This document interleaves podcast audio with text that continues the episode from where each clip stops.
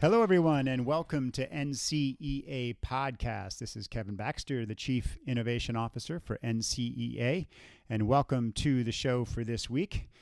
We are blessed and gifted to have Cindy Riles with us. Cindy is the principal at St. Alphonsus School in Greenwell Springs, Louisiana, and she has uh, written a book for NCEA on crisis planning. And so we're going to talk a lot about school site crisis leadership and planning um, and how that applies to local Catholic schools. Uh, we were blessed a couple weeks ago to have uh, Pam Lyons, superintendent for the Archdiocese of San Francisco, um, on our show, and she talked a lot about planning at that diocesan level. So we're looking forward to talk to Cindy about some school site leadership and uh, what goes into that. So, Cindy, welcome to the podcast.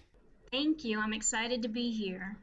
Yeah, we're excited to have you. And so your book is on crisis planning, and I know it comes from, uh, I don't know if it comes from, but you talk a lot about the flood in Baton Rouge uh, back in 2016. But just to start off, obviously, what's relevant on people's minds right now um, is the crisis we're kind of facing with COVID 19 and uh, the impact it's having on schools. And so I'm just curious um, how you're viewing that from in terms of St. Alphonsus. How's it going where you are, and uh, what's your what's your anticipation for the coming school year? Well, it's definitely been a challenge, and um, I've been sort of joking with everyone, not really. But actually, it, it, it could be true that we need to add another chapter to the book um, I do talk about what happens if there's a, a, a pandemic or a, an epidemic within your school, but I was thinking more along the lines of a flu epidemic, not necessarily a, a worldwide pandemic. It's been a challenge in so many different ways because there are no answers. I found that with the flood or in other crisis situations, we can flip through the book and there are while there's no one size fits all there are procedures we can follow. But with this pandemic there are just so many unknowns and the information changes so quickly that that is the biggest challenge i find for our school leaders. And and our parents look to us for answers and it's been difficult to say i don't know right now. I don't have that answer. Yeah it's interesting. I think that's one of the challenges with this current crisis is that it's it's not some defined event where it comes and it ends and then you start to plan it. It's ongoing and it's really difficult to predict where things are going to be in a month or two months or six months. And that's the challenge, right? Absolutely. When we were dealing with the flood, I felt like um, we were in our little pod and people were reaching out to help us. And I knew that the help was out there. But in this situation, because everyone is in the same situation, um, it's been difficult to, I guess, find the resources that could have the answers for us. Do you know yet if you're going to be in person in the fall? Is that yet known, or are you still kind of waiting to see? That's our ultimate goal, and that's what we're planning for. Um, of course, that could change, you know, in the next 24 hours. Right, of course. Well, let's start to talk about the book, and uh, we can kind of loop back into COVID 19 if there's uh, some relevance to that.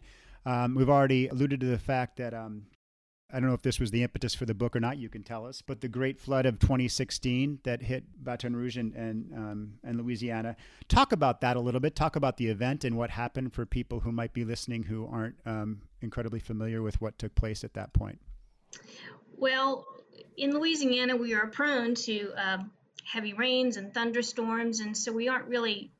Flash flooding is something that we prepare for, and we we expect it to happen, but we never expected the rain to sit on top of our area for quite so long. So when it, it, it's not an uncommon thing for us to dismiss early because there's fear of a flash flood. And uh, when we dismissed that afternoon, we never dreamed that we would have the extensive flooding that we had. So we did not prepare. It was different from a hurricane where we can pick things up off the floor or uh, just just have things uh, taken care of before we left. We really expected just to be back the next day, situation normal. Uh, our entire community, so much of Baton Rouge um, and the surrounding areas were, were flooded. So I was dealing with, luckily, not my own home flooding, because I live um, a, a, good ways from the school, but I would say 65% of my faculty and staff's home flooded, and uh, a, at least that amount of our school population's homes and businesses flooded. So it was very difficult to expect our team to come together when their own homes were flooded. Uh, it was it was definitely one of the most challenging things I've ever been through as a leader. Yeah, and I think we'll uh, we talk about that maybe a little bit later. You talk about the planning and, and how to make sure staff is prepared for some of these things that come up. So, how was the school after the flood? Was the school also damaged? The school was damaged. Um, the interesting thing is that the one building on our campus that is in a flood zone, uh, when they divide our insurance for flood zones, was our, our gym, and it it did not flood. So that was that was kind of the joke of the day is that the one building in the flood zone didn't flood, but we had anywhere from eight inches to two feet of water in all of our ground floor buildings. So everything from school records to computers, uh, school textbooks, furniture, everything was ruined. So I know your book is about planning, um, and this happens. Uh, what was? Did you have a plan in place at that point, or when that's this happened? Uh, what was your thinking as a as the principal of the school and and, and seeing all this take place? While it's all material things and it can all be replaced, thinking through especially moving forward, how we stored things, um, where, you know, just just having the insurance adjusters come on campus and tell us, you know, you need to, to think through where you're storing all your important records. You, you talk about fireproof and waterproof cabinets, and those are expensive, but goodness, they're worth it in the long run when you have a tragedy like that. I learned that there are ways to save documents. Uh, freeze drying and all these different interesting ways of, of um, retrieving things that were lost uh, what can be salvaged, what cannot, what were the health implications, how does mold grow, how quickly does it grow. I became the expert in a lot of things I never expected to deal with. yeah. What time of year did the uh, did the flood hit? It was August. Okay. We'd only been in school a couple of days. So to, to say it's very hot and humid in August in Louisiana, um, it was it was very difficult to deal with the heat, um, no power. We didn't have power for at least three weeks after the flood hit.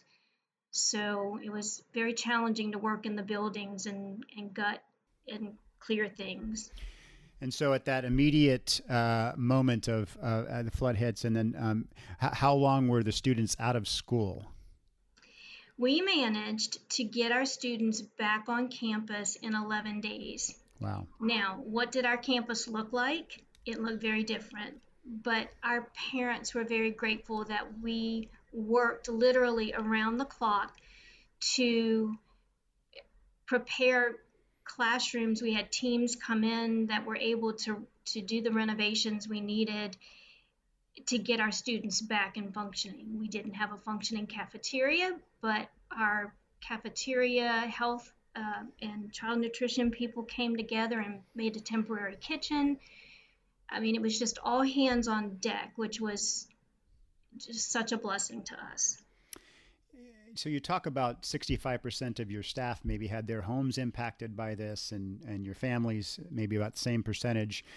Uh, talk a little bit about that challenge. You're the leader of the school. You obviously have concerns about the school and the kids and getting them back on campus, and and then you're dealing with insurance adjusters. So you've got school issues, you've got staff issues, you've got family issues. How are you prioritizing and how are you thinking all of that through uh, in the days and weeks after the flood hit? It was very challenging to prioritize because I knew what my mission was um, to basically recover the school and, and have our students and faculty back on campus. Once I got that priority in order and what was going to be necessary to do that, I had to think about the emotional implications of having teachers not only have their homes, their family and relatives' homes flood, but their classrooms. And what we were able to do is take our teachers whose homes did not flood or their classrooms did not flood, and they were mentors and helpers. Like I said, the teamwork, if you have that on your in your faculty and staff and you build that before a tragedy or a crisis happens, then you just see the amazing work everybody can do together. Yeah, and I imagine that's um, that's so important. You know, one of the notes I made to myself is that we tend to always prepare based on the last emergency. And we think about it in terms of, okay, so you had a flood, and let's prepare for the next flood. And then, you know, uh, making this out, earthquake happens, or a fire happens, or we have COVID 19 happen, right? And so, how you, and you might have just already answered this, but I think we, talking about kind of preparing the faculty to have a culture of understanding about how you respond to these moments is really, really critical because you don't know what the next crisis will be, right?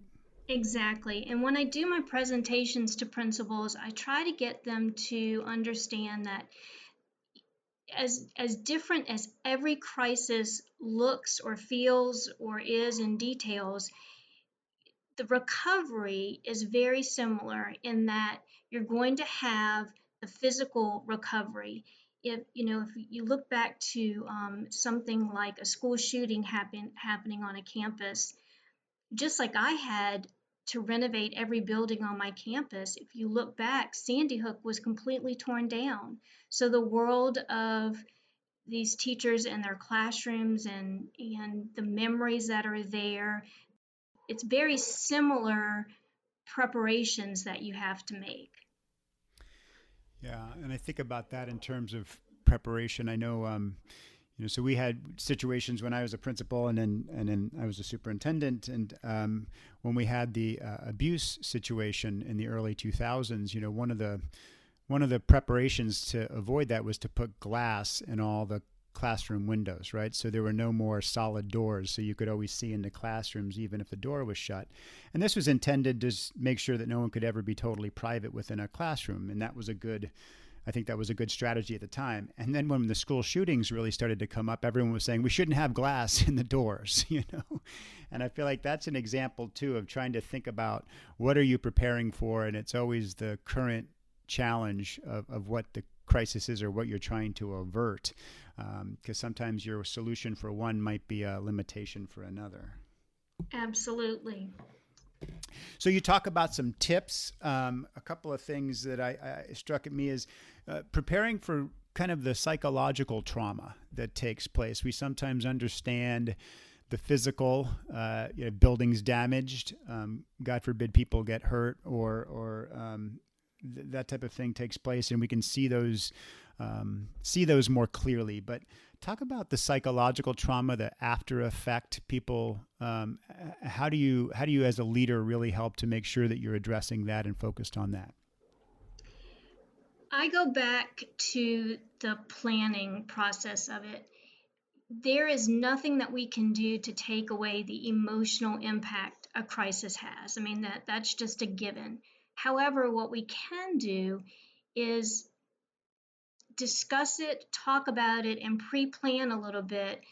Because I think when we think through something, when I when I team build with my faculty and staff and we do some tabletop exercises, it makes them very uncomfortable to think about something tragic or horrible happening on their campus.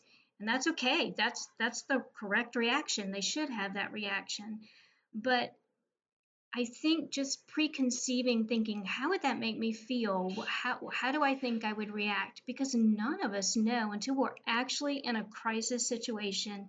We don't know what type of emotions are going to take over um, for us. And so, you know, law enforcement, even, they, you know, they still have to deal with the emotional impact of when they respond to a situation.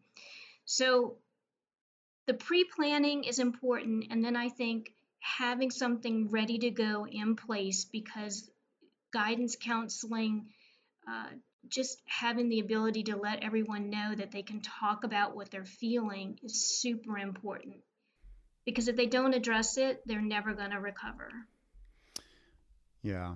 Uh, another tip you have, and there's some, and I know you're. Uh, it seems like there's a little bit of debate about this, is about codes to to provide uh, um, in the event of something like a, a, school shooter or some type of tragedy or something going on on campus that you've got to communicate out to staff.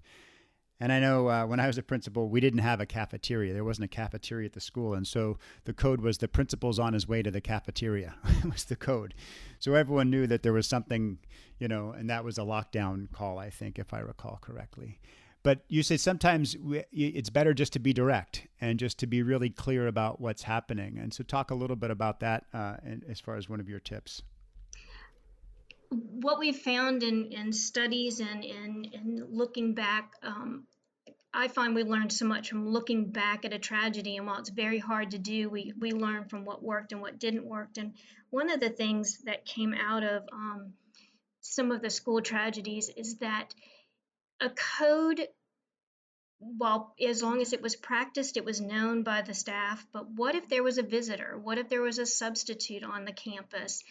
Uh, they wouldn't know the code and they wouldn't know how to respond you know everyone else is evacuating and they don't know that that message or that particular code meant something so it's all in the training i think i tell schools who insist on using a code that's great but you need to make sure that everyone knows the code and that everyone is ready to help someone who may not know the code and is visiting your campus yeah and so um, a couple of the chapters you have so one is your uh, putting together your crisis response team. And so, what's some advice you have for, for schools in terms of putting that team together? Who should be on it? What, what constituents should be represented?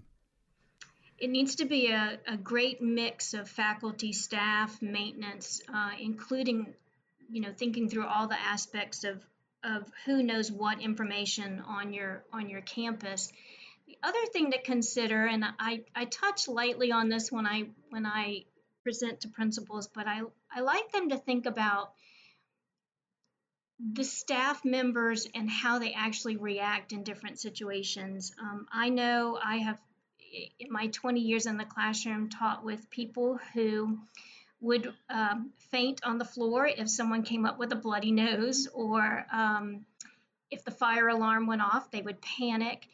And so you want to think of the people on your staff who have a level head, a calm demeanor that can stay calm in, in a situation that's important because you want to make sure that they can remain calm. They're going to be anxious, but they need to remain calm in a crisis situation. You know, and I, I think about this in terms too of my experience. Obviously, of teachers, and they might have personal children of their own, um, perhaps in the school, or maybe they go to another school. And sometimes when a crisis takes place during the school day, you have to think about who who is going to. Um, you have to pre-prepare them to make sure they understand that their obligations to the kids in their classroom, right? And we, ha- I remember we had those conversations because uh, we did have teachers who would have their kids in the schools and they would be in different grades. And if an earth, we would always think earthquake. I was in California, and um, you know, with the earthquake took place, um, you had to make sure that you were focused on your classroom group of students and not worrying about your own personal child, maybe in another classroom. You had to trust the teacher there was going to take care of your your personal child. That is absolutely correct. And we talk about that a great deal when we do our tabletop exercises uh, with, with my teachers because I do have several faculty members with, with children here. Um, I also train with law enforcement, and they have actually told me that um, when they respond to the school that their children are actually attending, that they have to maintain focus, that they are there to help the crisis situation, and that they can't be thinking about their own children who may be in the school building. And then you talk about site safety assessment to try to walk your plant, really look at that. Um, and so, what are some strategies? I know you do some partnership with law enforcement, which you just spoke about. How do you uh, how do you put a group together to really look at your? Because oftentimes, I think when we're used to a location, we we know where everything is, so we might not be seeing it as clearly. How do you prepare for and, and lead through that site assessment?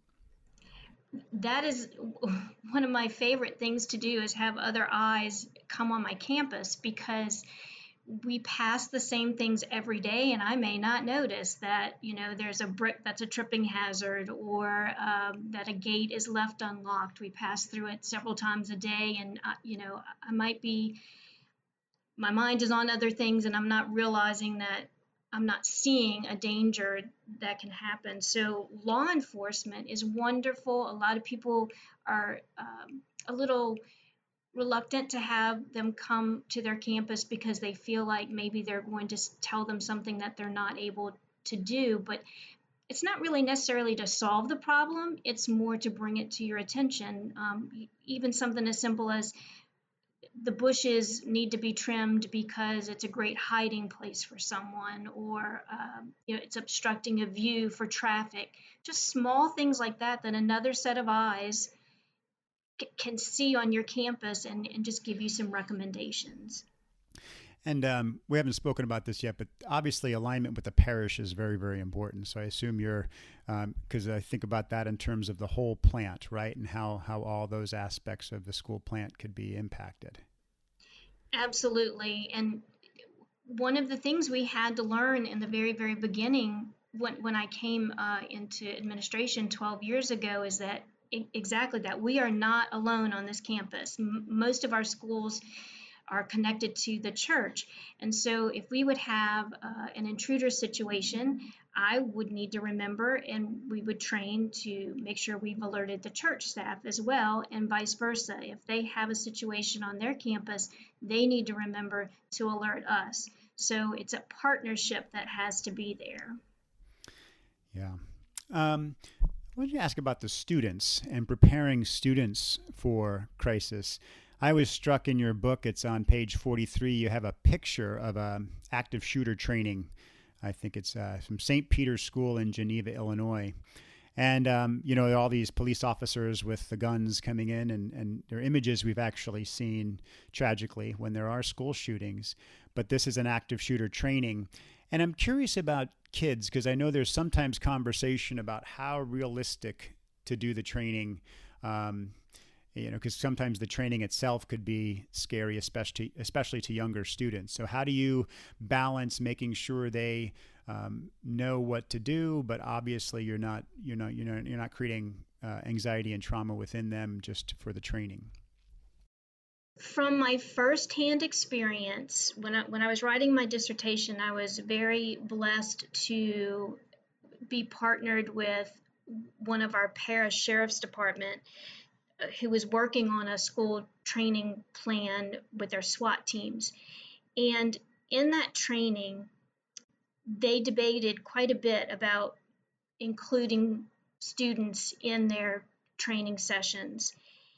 And in my research and from working doing many, many of their SWAT team trainings, we found that it is best not to include students when you can. What they chose to do is they would use drama club students. They would use uh, students who they felt could handle the situation. But I will tell you that it can be very traumatizing. They are very realistic, they are very real life. And so I would start with baby steps when it comes to uh, introducing students into a training, and that is just basic discussions, tabletop, what if situations, then moving into the actual what does this look like in a scenario. Yeah, and I think that's really smart. Obviously, everything has to be age appropriate and um, um, and how we think that through. So that's really really good advice. You uh, you have a chapter at the end about recovery, and I think that's a great um, a great chapter to include because we sometimes think about crisis planning and we're prepping for the crisis. The crisis comes and we get through the crisis. But talk about that recovery process. How you uh, how you know post um, you could post flood um, or uh, post any crisis. How do you really, as a leader, uh, ensure that that community is uh, is healing properly? And what signs or keys are you looking for um, within the community? It is a long process, and in some cases, you know, even from the flood, there are still people in our community, several of our students' families, who are not even back in their homes yet, and it's been almost four years. So it's a constant recovery effort. And even here on our campus, we will find areas where maybe the uh, reconstruction, we, we sort of put the small details on the sides so that we could get the bigger uh, picture finished first. So it's an ongoing step steps that have to be taken emotionally and on the physical side of it as well. It it's it's really something you need to think through. A lot of times people expect their buildings and their emotions to go back to where they were and realistically it it changes. Nothing is ever the same unfortunately. And I imagine that's different for every single person, right? So it's really knowing your staff, maybe knowing your families to know some people might recover recover in quotes um, sooner than others and so you wouldn't see that and that probably something you need to just kind of feel through as a leader Absolutely. You know, we we refer that it's the Great Flood of 2016, and and we tend to blame it. I, I, hate to say blame, but it is the reason a lot of things have changed on our campus. And so, you know, we, we talk about our campus in terms of pre-flood and post-flood, and how it looks, or how we used to do things. So, Cindy, we're kind of coming to the end of our time. Is there anything I haven't asked you about the book that you feel like you uh, really is important to share with uh, with li- people listening right now? I think we've covered a great deal of it. It's it's it's not a huge book. I tried to make it as um, underwhelming as possible because crisis planning is an overwhelming task. So you have to take it in, in tiny chunks, and it, it, it's just super important. I came into leadership thinking, you know, where are the keys to the janitor's closet, you know, the small things, and have built into this passion for knowing crisis planning. So I hope that it will be in the forefront of all leaders uh, when, when they start their school year. Yes, that's great. The book is Crisis Planning for Catholic School Leaders Protecting Schools in the 21st Century and Beyond. And it is filled with um, practical suggestions. Uh, we've obviously talked about a number of the sections uh, here on the podcast, but it's a great, uh, great book for uh, school leaders to have uh, for practical suggestions about how to build that crisis team, to plan, and to be ready for uh, the unexpected when it does take place. Um, Dr. Cynthia Riles, thank you so much for being uh, our guest today. Um, we, uh, we wish you all the best in the coming uh, school year and, uh, and that uh, the crises are, are, are limited in, uh, in, in the coming year. So thank you so much, Cindy, for being with us. Thank you. That's my prayer as well. Thank you, everybody, for joining us for the NCEA podcast. We will see you next time. This is Kevin Baxter, Chief Innovation Officer. God bless.